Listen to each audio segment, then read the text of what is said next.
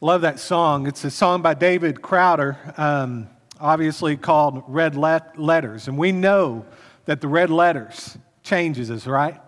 The words of Jesus changed every one of us in this room that are believer. Now we know that all of God's word changes us, absolutely. But those red letters, when we read those for the first time and God got a hold of us, the ground began to shake under us, didn't it? You know, this morning, as, as has already been indicated, is Palm Sunday. Best way to describe this day is it is the beginning of the end. Palm Sunday is the first day in what would be the final week of Jesus' earthly ministry. Think about some of the events that happened over a period of eight days. We have the triumphant entry where Jesus enters into the city of Jerusalem and the crowds praise him and worship him. Um, Jesus is going to cleanse the temple. He's going to challenge the religious leaders again, where they will go toe to toe. He will institute the Lord's Supper, and then will come the day that he is going to be arrested. He is going to be tried. He is going to be found guilty, and he will be crucified. Luckily, it doesn't end there, does it? They place him in that grave on Friday, but three days later, Jesus rose to life again. We're going to come together on Friday, as indicated earlier, and we are going to reflect upon what Jesus did for us on the cross. And then we're going to come back together on Sunday, and we're going to celebrate his grace. We're going to celebrate the resurrection of Jesus Christ. And we're going to do this by actually looking at um, the resurrection story, but we're also going to look at the story of Barabbas and Jesus. How the crowd cried out, Give us Barabbas. And we're going to look at a picture of God's grace when Barabbas was released and Jesus went to the cross. So I'm already looking forward to that. So I hope you are going to be prayed up this week. Let me just ask you to begin now praying if you haven't already. Get prayed up, get prepared up, get proclaimed up. And as we've looked at over the past several weeks, man, we need to pray for all people because Jesus died for all people. Now we've been commanded to go to all people. If you have your Bibles, turn with me this morning to Mark chapter 11. We're going to be looking at verses 1 through 10 together today, and we're going to look at the triumphant entry when Jesus does enter into the city of Jerusalem. And we're going to take a little bit different um, approach this, this morning. And, and we're not going to look at how the crowds responded as much as we're going to look at how the disciples of Christ responded. So notice with me, beginning in verse 11, or verse 1 of chapter 11, we read Now, when they drew near to Jerusalem, to Bethphage and Bethany, at the Mount of Olives, Jesus sent two of his disciples and said to them, Go into the village in front of you. And immediately, as you enter, in, it, it, enter it, you will find a colt tied on which no one has ever sat. Untie it and bring it. If anyone says to you, Why are you doing this? say, The Lord has need of it, and will send it back here immediately. And they went away and found a colt tied at a door outside in the street, and they untied it. And some of those standing there said to them, What are you doing? Untying the colt. And they told them what Jesus had said, and they let them go. And they brought the colt to Jesus and threw their cloaks on it, and he sat on it. And many spread their cloaks on the road, and others spread leafy branches that they had cut from the fields. And those who went before and those who followed were shouting, Hosanna! Blessed is he who comes in the name of the Lord. Blessed is the coming kingdom of our father David. Hosanna in the highest. You know, all throughout these verses, we see the obedience of Christ chosen, don't we? Jesus commanded his disciples to do something, and what do those disciples do? They act upon that. You know what disciples do? Disciples listen when they are instructed. And that is exactly what Christ's disciples did. So notice our first point this morning. We're going to be looking at some characteristics of these disciples, but notice our first point it is this the disciples had ears to listen. In verse 1 and 2, again, we read Now, when they drew near to Jerusalem, to Bethphage at Bethany, at the Mount of Olives, Jesus sent two of his disciples and said to them, Go. You know what those disciples did whenever Jesus said go? They went. They didn't argue, they didn't complain, they didn't question Jesus' motives. They just immediately responded and they went. And from the moment that we are first introduced to the disciples, that's what we see from them. They were men who acted out of obedience. Jesus said, Go, and they went.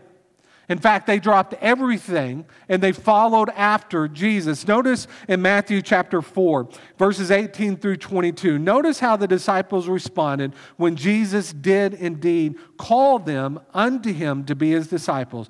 It says, While walking by the Sea of Galilee, he saw two brothers, Simon, who is called Peter, and Andrew, his brother, casting a net into the sea, for they were fishermen. And he said to them, Follow me, and I will make you fishers of men.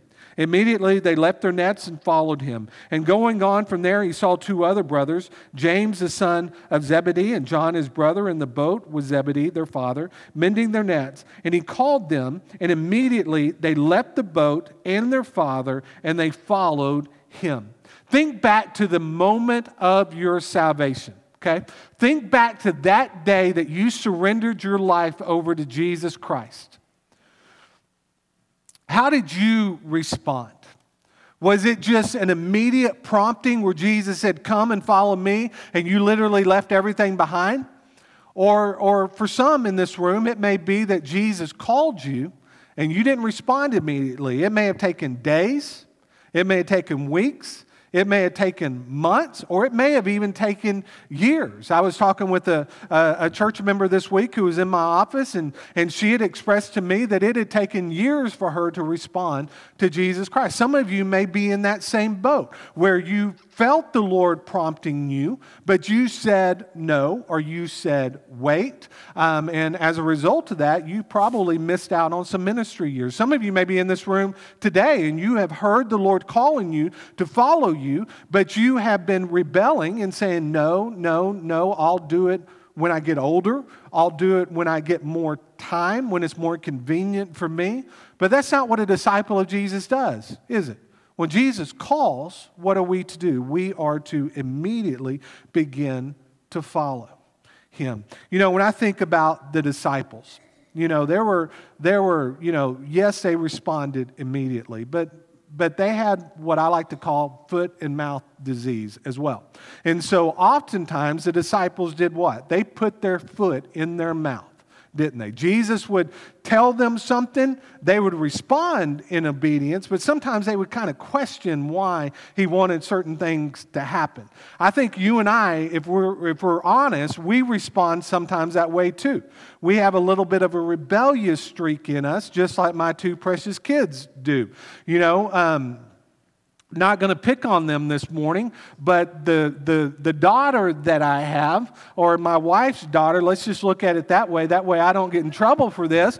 But, but I will ask her to do something, and immediately out of her mouth is, Why? Why do you want me to do that? Or she'll start rationalizing with me. You know what? A disciple, when they are called to do something, they immediately obey, don't they? As should every kid in this room. When your parents say do something, do it. Amen. I got one amen. There you go. Mark 4 9, we read, Jesus said, He who has ears, let him hear. Let's respond to the Lord obediently.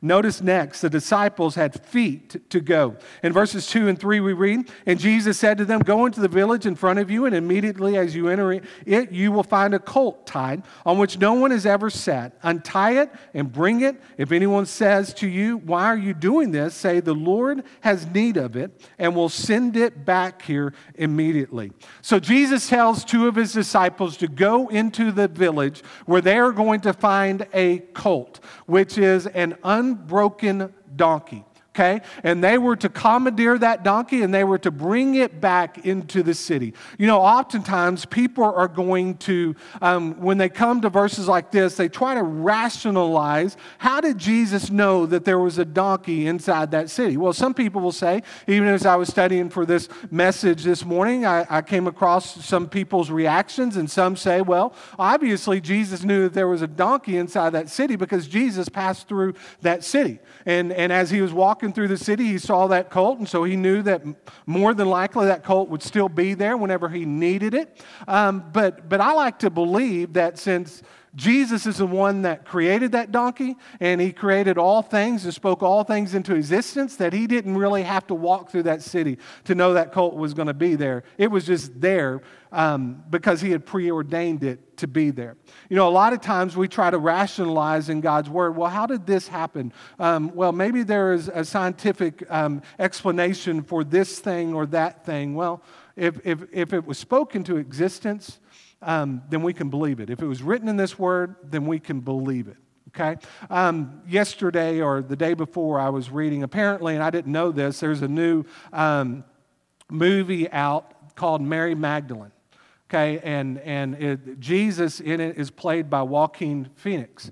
Now i was reading a little bit of an explanation about the movie and and um, joaquin phoenix was being interviewed and and he was asked about his role and everything and he and he said you know um, basically, he said, I took a little bit of liberties with the movie. He said, You know, there's a scene that it called for me to, to pick up some dirt and to spit in that dirt and to take the mud and to place it on um, a blind person's eye. And she goes, or he goes, Well, that just didn't make sense to me.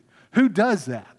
And he said, so when it came time to film that scene, instead of doing what I, you know, the script said to do or what God's word said happened, he said, you know, I just kind of um, licked my thumb and I put it over the, the, the lady's eyes because that made more sense to me.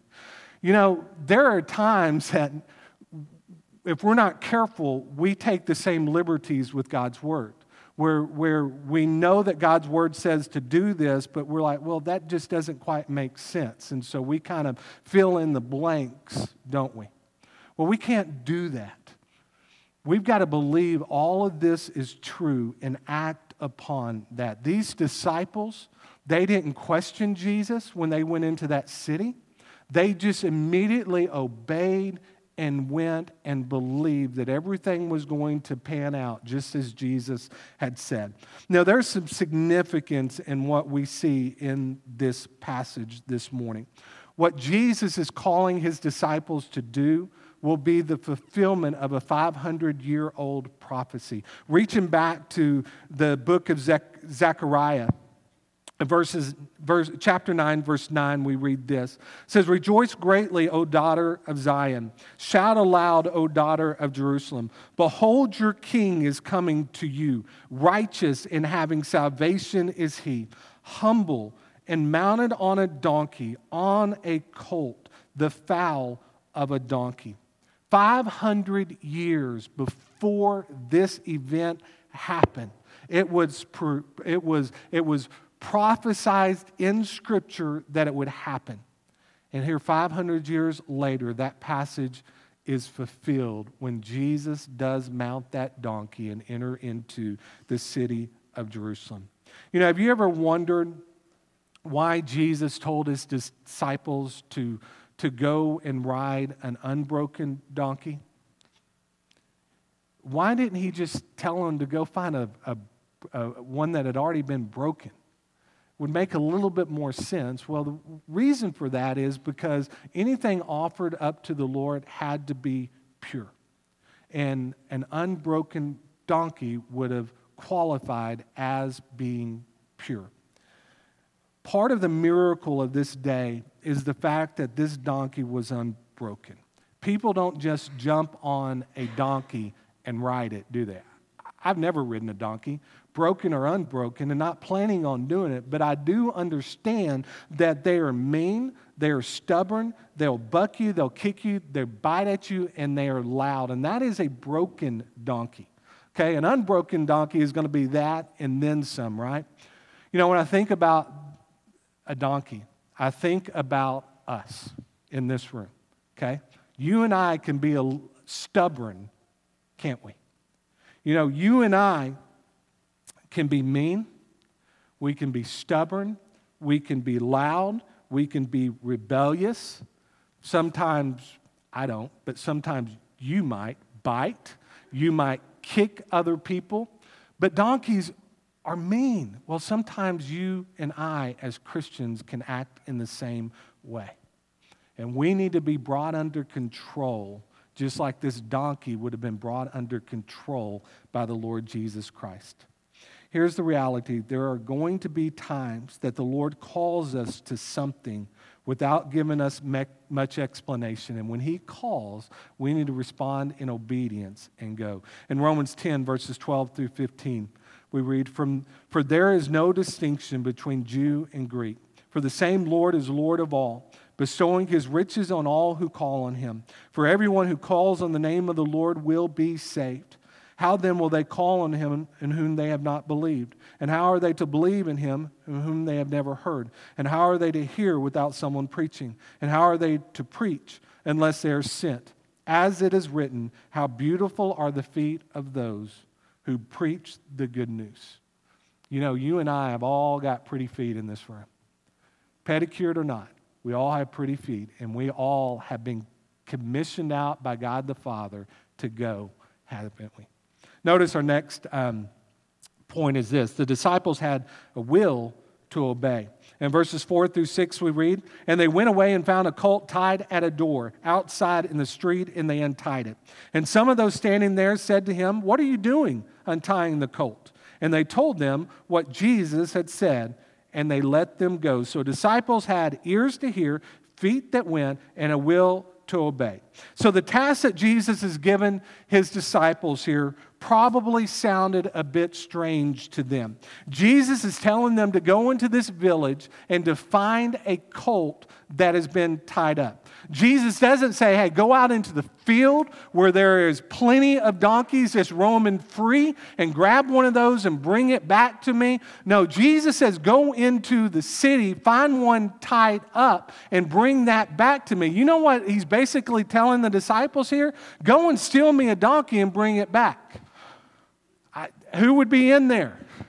You know, I would be like, okay, Lord, Justin back there. Um, I would be like, Lord, if you're calling me to go and I get arrested, please be there and bail me out of, of prison because that's what I would think. Hey, if I'm going in and steal something, I'm either going to get shot or I'm going to, to get thrown into prison. Well, the disciples, they were obedient and they went and did what they were commanded to do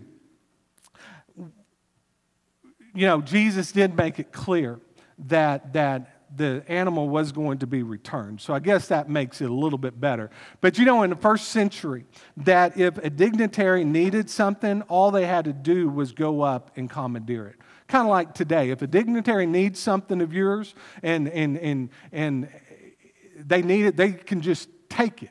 You know, it doesn't seem fair, but that's all that it takes is them just taking it. You know, sometimes the Lord calls us to do something that just does not make sense. This week, Danny um, and I were emailing back and forth, and um, I noticed, and, and you know, she's emailed me forever, but she probably has had this forever, but I never noticed it before. But her email signature had this quote from Wes Stafford, who's the president of Compassion International, said, Every child you encounter is a divine appointment. Every child you encounter is a divine appointment. Look at it like this every person that you and I encounter is a divine appointment. These disciples, when they encountered the people that owned that donkey, guess what that was? That was a divine appointment. You know why that was a divine appointment? Because, because whenever those men asked those disciples who the donkey was, was for. We are told in, in the book of Luke that the disciples were instructed to respond by Jesus in this way The Lord has need of it. They did not say, Our master needs it, or our teacher needs it, or the rabbi needs it. They said, the Lord needs it, meaning this Yahweh God needs it. Those men would have understood that when, when those disciples spoke and said that the Lord needs it, they would have known that, that the God of the universe needed that donkey. That's why they released it over to him without there being any kind of an argument. Jesus gave these men instruction because Jesus is officially making the declaration that he is not only master, teacher, and rabbi, but he is Lord. He is God in the flesh. He is the long awaited Messiah. He is the promised Savior from creation's beginning. And he has come to, to assume his rightful place as the leader of Jerusalem, not as the people had expected, but he would indeed be anointed Savior and King before all of the people this week. That leads us to our next point. The disciples had possessions to share. And they brought the colt to Jesus and threw their cloaks on it. And he sat on it. And many spread their cloaks on the road, and others spread leafy branches that they had cut from the fields. You know, the three gifts that are given over to Jesus right here in this passage of Scripture, okay? All of us have possessions to give, don't we? We all have something to give over to the Lord. It's kind of like Bill had shared um, before our offertory prayer. You know, everything that we have is the Lord's. We're not going to take anything with us, everything is going to be left behind. So, us getting that in our mindset now is a good thing, realizing that, that it all belongs to the Lord anyway. And so, if we would just let Him redeem that which He has entrusted to us, that will be a very good thing. So, three things that the disciples and the crowd give to Jesus. The first thing that we see here is the donkey was given over to Jesus. The owners really did not have a choice but to surrender over the donkey, but they gave because they knew that donkey was going to be ridden by a king. Kings did not ride on wild, wild stallions during times of, of peace. They would ride on horses during times of war. But during times of peace, they would ride on donkeys.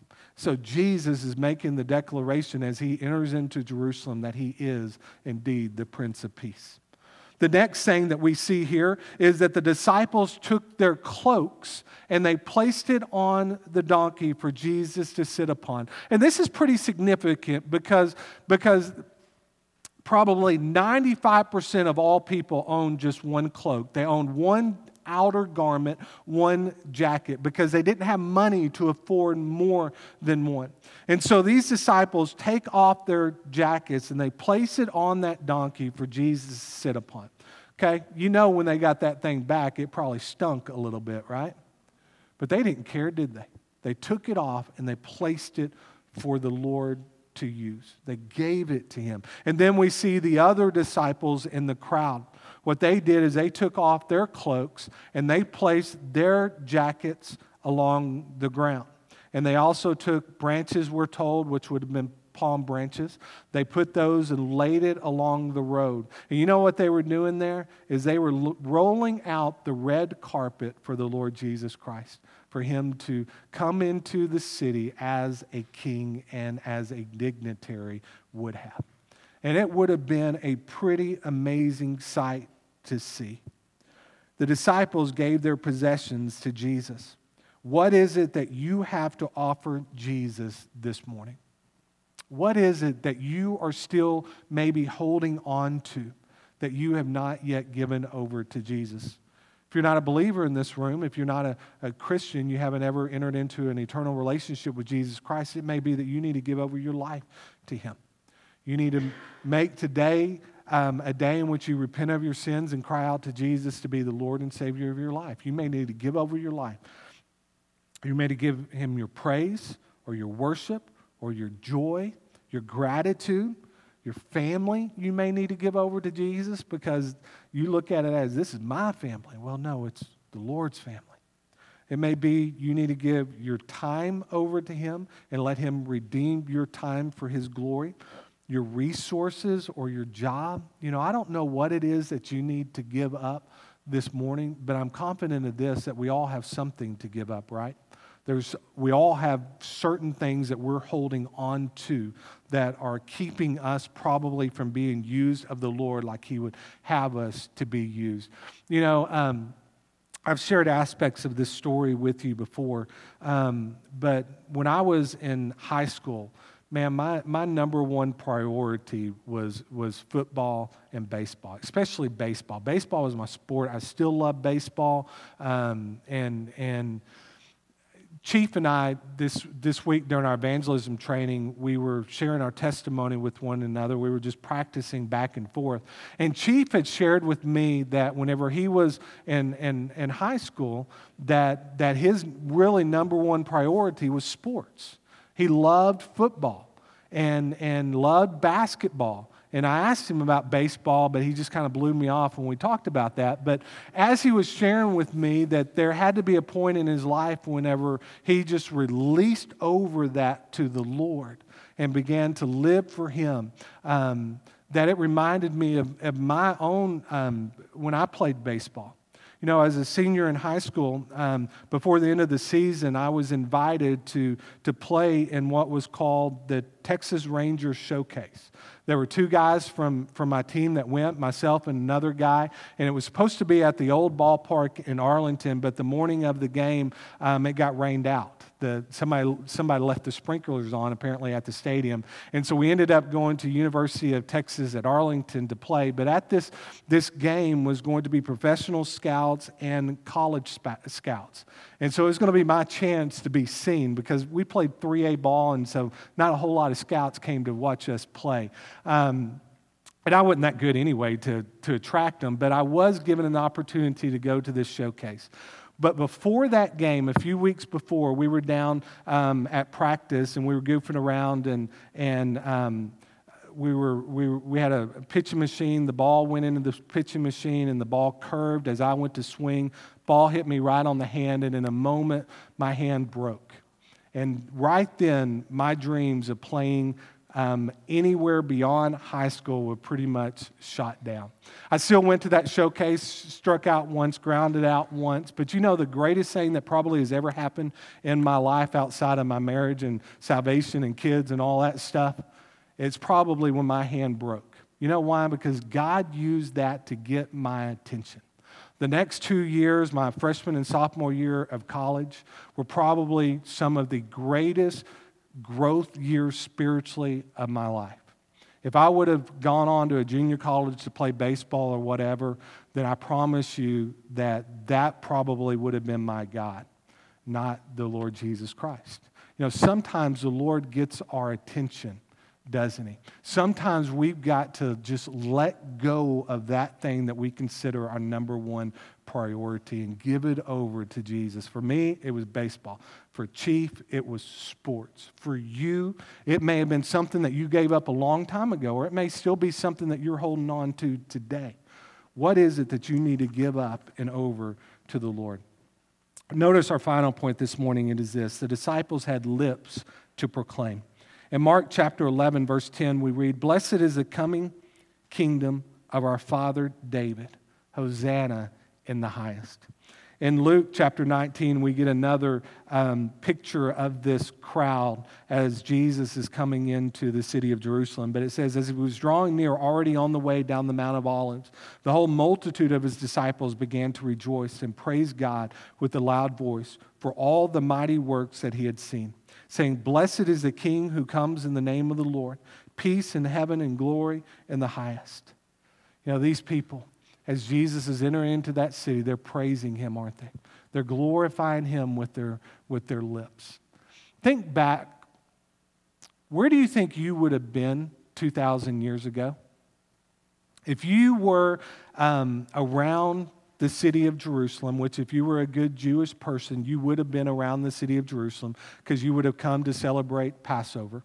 Okay, the city of, of, of, Jerusalem at the time, I think, had about 80,000 people, but during Passover, it said that as many as 3 million people would crowd into that city to celebrate Passover. So, where would you have been?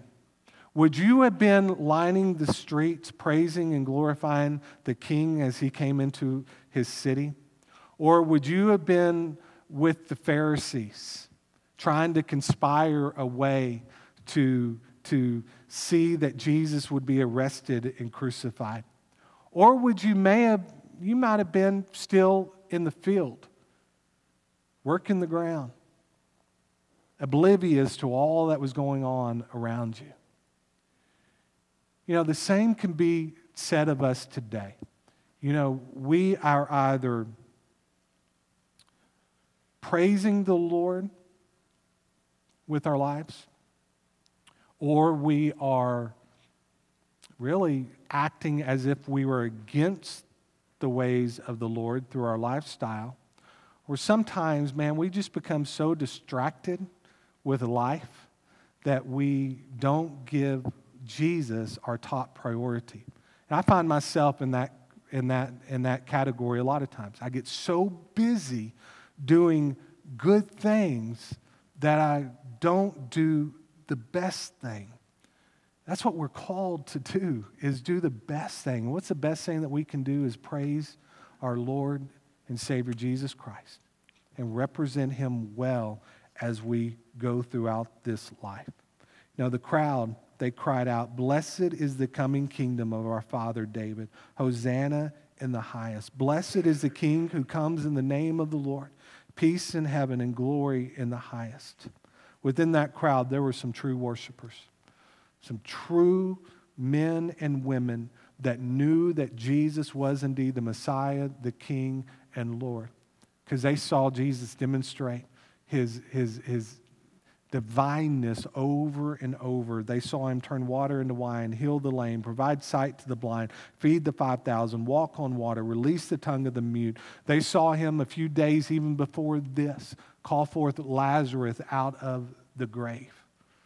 They witnessed Jesus over and over demonstrate that he was indeed God in the flesh. They were true worshipers. Some, when they cried out, so when they cried out, praise to the Lord, they knew that they were in the presence of the King of the universe. And, as Jesus is coming into Jerusalem, there's also the crowd. Okay? Within that crowd, they would have been singing Hosanna. They would have been, been praising the fact that the king had entered into the city. And they would have been acknowledging that, that even Jesus was a Savior. The problem was they didn't see Jesus as the Savior who'd come to take away their sins. They saw Jesus more as the Savior who had come to, to deliver them from Roman oppression. And so they, they had no problem praising Jesus. Problem is, they didn't see Jesus as who he was. They saw him more as a king that had come into the city who was going to assume the Davidic throne. You know, there, all of us have to respond to Jesus in one way or another. We have to acknowledge him either as a good man or we have to acknowledge him as being the Savior of the world. Have you responded to Jesus? Have you given your life over to Jesus and confessed with your lips that He is indeed Lord and Savior? Now, here's the deal Jesus has promised that He is going to come again. Okay? And He came the first time as Savior, He's going to come the second time as being the sovereign, righteous judge. There's going to come a day when every single one of us in this room are going to stand before the judgment seat of Christ, and we're going to have to give an account for our lives. For the unbeliever, you'll have to give an account for your sins. You'll have to give an account for every sin that you ever committed on this planet. For the believer, okay, you know what? We're going to stand before the judgment seat of Christ as well. And we're going to be rewarded for the fact that we knew him as our Lord and Savior. If you were to stand before the judgment seat of Christ today, would you be condemned or would you be rewarded? With these lips, at the beginning of this week, people praised him. Toward the end of the week, the very lips that praised him, many of them are going to cry out, Crucify him. If you haven't ever praised the Lord, let me invite you this morning to make the greatest decision that you could ever make, and that is to give your life over to Jesus Christ. You know, the disciples, all disciples, need to have ears to listen, feet to go, will to obey, possessions to share, and lips to proclaim. The Lord is looking for dangerous people, He's looking for devoted people. And he's looking for faithful people. He's looking for people like you and me to be about his mission and his work. Now, one of my favorite passages of Scripture is Isaiah chapter 6, when Isaiah stands before the throne room of God. He acknowledges his sinfulness, he repents of that sinfulness, and then he hears the Lord cry out, Whom shall I sin? Or whom shall we send? Speaking of the Trinity, whom shall we send? And who will go for us? And what did Isaiah say? He said, Here am I, send me. The Lord is looking for workers today. He's looking for men and women like you and I to respond to Him and go. You know, it's no surprise to any of us as we as we have looked around this room over the hello over the past um, few months, we've seen that our numbers have haven't been where they need to be. And, you know, I've been frustrated by that a little bit as your pastor. Um, you know, our numbers are down, our giving numbers are down, and that, that has frustrated me. But you know what else I believe that it's doing? I think it's creating a crisis in us where we realize that, that we have to be about the Great Commission. We have to be about the work of Christ. And even this week, I've been hearing testimony after testimony of men and women in this church saying, you know, this week I was buying some sod and I had the opportunity to invite somebody to church. I was at a restaurant and I had the opportunity to invite somebody to church. I had the opportunity at the dog park to share the gospel with somebody. Hearing more and more of that these days. And that's a good thing because you know what's going to start happening? We're going to start inviting people and they're going to start showing up. We're going to start sharing the gospel with people and people are going to start responding to the gospel. And that's going to be a good day of celebration. That's going to be a day when we start seeing these baptismal waters stirred. I'm looking forward to that. But you know what it's going to take? It's going to take you and I responding just as Isaiah did and say, Here am I, send me, use me. Let's make that commitment that we're going to let the Lord use us. Even this week, as we make preparations for Easter, Friday, Saturday, and Sunday, let's be about the mission of the church and going and inviting people to be here with us. Let's stand together. I'm going to lead us in a time of prayer. And if there's a decision that you need to make, I want to invite you to come. You may be here this morning and you've been visiting this church a while and you feel the Lord is leading you to make Friendship Baptist Church your church home. You may be here this morning and you, um, man, the Lord is just um, speaking to you and you realize I don't have a relationship with Jesus. If I was to die today, I don't know where I'd spend eternity. If that's you, I want to invite you today to make the greatest decision you could ever make. You may be here this morning and, and the Lord has impressed upon your heart that I need to do this, or I need to go and share with this person. Use this time of invitation to pray for that person, to pray that the Lord will give you the boldness to go, and that He will open up that pathway for you to do that this week. Let's pray together. Father God, thank you for this morning. Thank you for our time in your house, Lord. Thank you for the promise of your word. Father, thank you for the story of, of, of, of, of, of grace. Father, the story of redemption that's all throughout the pages of your word. Father, we come before you this morning, Lord Jesus, just asking of you, I am asking of you that you will use me in ways like you've never used me before. Use me to preach your word in ways that I've never been able to preach before. Use me to proclaim your word amongst those that I do life with like never before. Use me, Father, just to go into this community and be used um, of you to, to help disciple and equip people to become Christ followers. Father, I don't know what decision needs to be made in this room, but you do. Father, if there's someone here this morning that doesn't have a relationship with you, I pray that you'll draw them unto salvation. Maybe some here this morning that have been visiting this church a while, but now is the day that you're leading them to make this their church home. Otherwise, Father, during this time of invitation, may all of us pray. Pray specifically for that person that you placed on our hearts to share the good news of salvation with. Father, just speak to us during this time of invitation. For it's in Jesus' name we pray. Amen there's a decision you need to make, you come. You come now during this time of invitation. Otherwise, if you're not going to come, let's bow our head and close our eyes and let's just spend the next few minutes just praying to the Father.